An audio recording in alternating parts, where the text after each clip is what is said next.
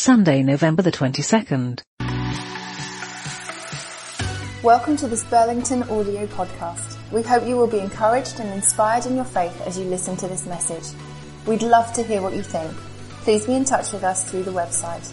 More information and many more podcasts are all at burlingtonbaptist.org.uk. Thanks for listening.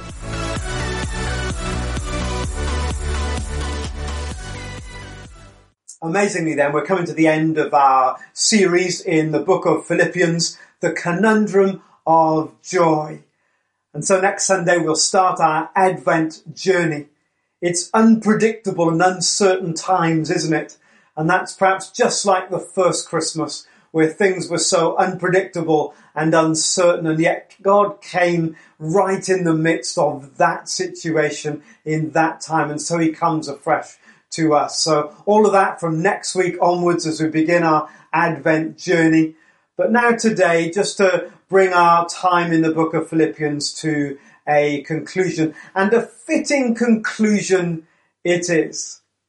But before we get into that, just a reminder of a bit of the journey, especially that we were on at the beginning, that joy is not dependent on our circumstances. It's not something that's contained within what goes on uh, or constrained by what goes on around us. But the gift of joy is something that we unwrap according to our inner attitude.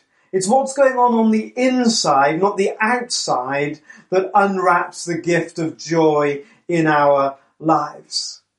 And as we saw in this letter that Paul wrote to this church during their own lockdown, Paul writes this letter of thanksgiving because thanksgiving is the key to having the right internal attitude that unwraps the gift of joy. As we said in this series, thanksgiving is the key to receiving the gift into our lives. And so I bring that up now at the end of our series because this week, of course, is Thanksgiving. And I'm sure many of you, like us, have used Thanksgiving as a moment to gather with friends and family. We've had wonderful times over the years with our family, with our Burlington community, with wider friends, pausing in different ways to say thank you for the past year. Now I appreciate that there are two challenges at this particular Thanksgiving. Number one, we can't meet and share with people in the ordinary way that we would. But number two, perhaps it feels that this year, more than other years, there's not the same level of things to say thank you for. This year has been anything but the kind of year that we wanted it to be. Uh, and we understand the sentiments that it would be better to forget about it as quickly as we can and move on and hope for better things in 2021. But I want to encourage you to stop and to join us to say thank you. You see, thankfulness unlocks the gift of joy in our lives, and joy is our strength. May the joy of the Lord be your strength. Uh, and wouldn't you agree that there is no time like this time where we need God's strength? So I want to encourage you as we have during this series, to foster this week particularly the uh, posture of thanksgiving, even in a tragedy, even in difficult circumstances, even when things are nothing like the way that we would like them to be, there are still things to be thankful for. And as we lean into that thankfulness, so we unlock the gift of joy in our lives. So to help us, because the second problem is that we don't have uh, people, friends and family to share it with in the usual way because we're separated from them. So to help with this, Kerry and I want to offer you an invitation to join with us on Thursday evening at seven o'clock, just for a short time on Zoom, to share our thankfulness to God for the past year to share, as it were, as if we were sitting round the table, ready to eat a meal together. Now, unfortunately, there'll be no meal and uh, no table that we're sitting around, but we'll have to do this remotely. But if there aren't obvious people that you can share thankfulness with this year, then join us. Even if there are obvious people that you will be sharing thankfulness with this year, join us anyway so that we can seize the moment and be thankful together. And to end this series, unlocking the joy that is ours, that the joy of the Lord might be our strength. So those verses then that we heard read to us to close out this series on Philippians, this conundrum of joy. And we see Paul encouraging us in these verses that there is joy in our destiny. Joy in our destiny. Joy in our destiny on earth and also joy on our destiny on into eternity. Joy in our destiny on earth then, first of all. Paul says there is joy in being an example being a model for others to follow. There is joy in following examples of those who live like Jesus, and there is joy in being an example to those who want to follow and be like Jesus. Paul's reminding us that we all need a model. And therefore, if we all need a model, then we all need to be a model to others. Kerry would often say to me that I'm a model husband, but with a bit of a glint in her eye. And then I, I looked up the word model in the dictionary. It says a small replica of the real thing. A model. Now we might feel like we're a small replica of the real thing, Jesus, but being a model is so important because that's what discipleship is. People can't become like Jesus just by hearing what to do. They need to be shown what to do. Now, however inferior or however feeble or frail you might be as a model, you are still a very important model because that's how discipleship works. People learn not just through us telling them what to do. In fact, they learn very little that way. People learn by being able to be shown, to be apprenticed in the life of Jesus. And so we need people, don't we, as we say so often, close enough that we might be an example to them and we need to be close enough to others that they might be an example to us. and honestly, there is few joys, there are few joys in life than the joy of discipleship. When you get close enough to someone else and you see them living the Jesus life in a way that you can only just long to, when you see them doing things and you think to yourself, I could never do that.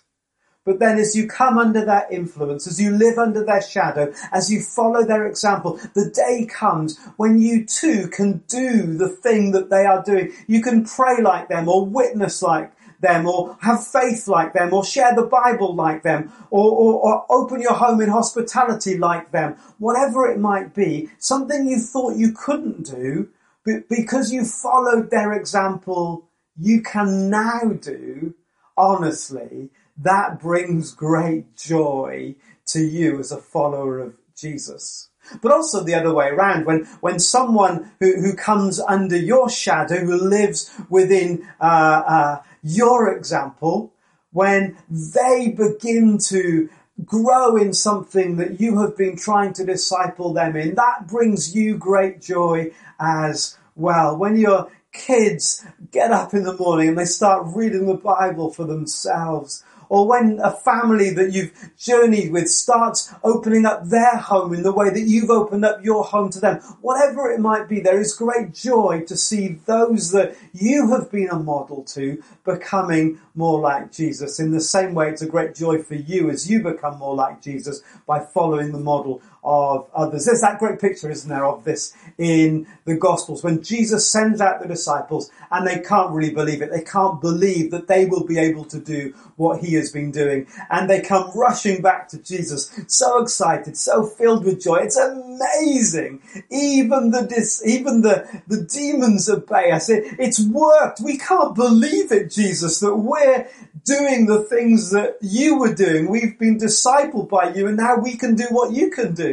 And they were filled with joy. Uh, and I can't uh, begin to imagine the joy for Jesus in that moment too. He's handing everything on to these disciples and he's seeing them make this massive step into becoming like him. There is so much joy in living as an example, so much joy in discipleship. And that's our destiny here on earth. Joy in our destiny here on earth as we become models of Jesus and so become disciples for him and for his kingdom. Great, isn't it? A life with purpose.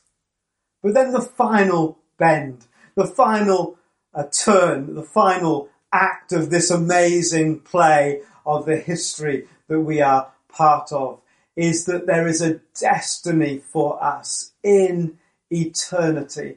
Our citizenship, Paul says, is in heaven and we eagerly wait a saviour from there who will transform our lowly bodies into something wonderfully glorious. What a great way for us to end this series and to remind ourselves that there is joy every day for us to know and experience because honestly, this is not the end of the story. The brokenness, the fragility, the vulnerability, the sadness, the grief, the pain, the worry and anxiety that is part of the story of our lives right now is not the end of the story. There is something that is sure, that is certain. Our lives are safe in His strong grip and we can be certain of all that is to come. We can be safe in his strong grip and certain of all that is to come. Our citizenship is in heaven. We already have the passport. We already have the stamp. We already have our names in the book of life and we couldn't be safer right now and things couldn't be more certain. We couldn't be safer right now. And things couldn't be more certain. Allow the joy of those truths to touch your life and to fill your heart right now. It's true. Whatever's going on, all the uncertainty, all the unpredictability, God has broken in to this uncertain, unpredictable world as he did on the first Christmas. God breaks into it even now, every day by his Spirit. And because his spirit is in us, a guarantee of all that is to come. Paul reminds us, look, our citizenship, our true belonging is in heaven. And whilst we are waiting, we are waiting for something that's certain. So hey, we couldn't be safer right now. And honestly, things couldn't be more certain. May that joy fill your life. Is it a conundrum? Yep, you bet that you could be joy filled in this season? Is, is that for real? Absolutely. That's God's gift to you in Jesus Christ. The conundrum of joy right there. Let's pray together. If it helps you to close your eyes, please do. But let's engage together in prayer. Our dear Heavenly Father, we thank you that we can come before you in Jesus' name. We pray that you would fill us again with the Holy Spirit, that as we pray we might do so with sincerity, with passion and with faith. Father, we pray for the state of the world. We pray against this pandemic once more. Would ask, Lord, that you would resolve this situation to your goodness and glory. Father, we pray for our nation. We would ask, Lord, for the spirit of this nation, that somehow we would find ourselves as a nation returning to Christ, not purely your principles, but also to your presence, that there might be a passion, Lord, for a relationship with you, Lord, for intimacy with you, to honour you in our lives and our decision making. I pray for the Christian church of this country, Lord, that it wouldn't just be filled with Christians, but that it would be filled with disciples, with those who are passionate about following you and pursuing you every day and every moment and every aspect of our lives. My Father, I pray that your church would rise up in these days and would demonstrate and proclaim and manifest the gospel of Jesus Christ in its fullness, that we might know word and works and wonders, uh, that the world might see word, works and wonders as the people of God follow you. Father, I pray for your church in Ipswich, right down to our own little church of Burlington, Father, that these things would be so, that you would revive us, Lord, that you would stir us, that you would stir uh, the community around us because of the influence of, of the gospel of Jesus Christ. Lord, bring about healing, bring about salvation, bring about deliverance, bring about transformation, we pray. Lord, these are big things that we ask. They're fundamental things but we ask them in Jesus' name, knowing that our God is mighty, that our God is on our side. We believe we pray according to the scriptures and the word of God, that your kingdom would come, your will would be done on earth, in Ipswich, as in heaven. And we pray these things in Jesus' mighty name. Amen.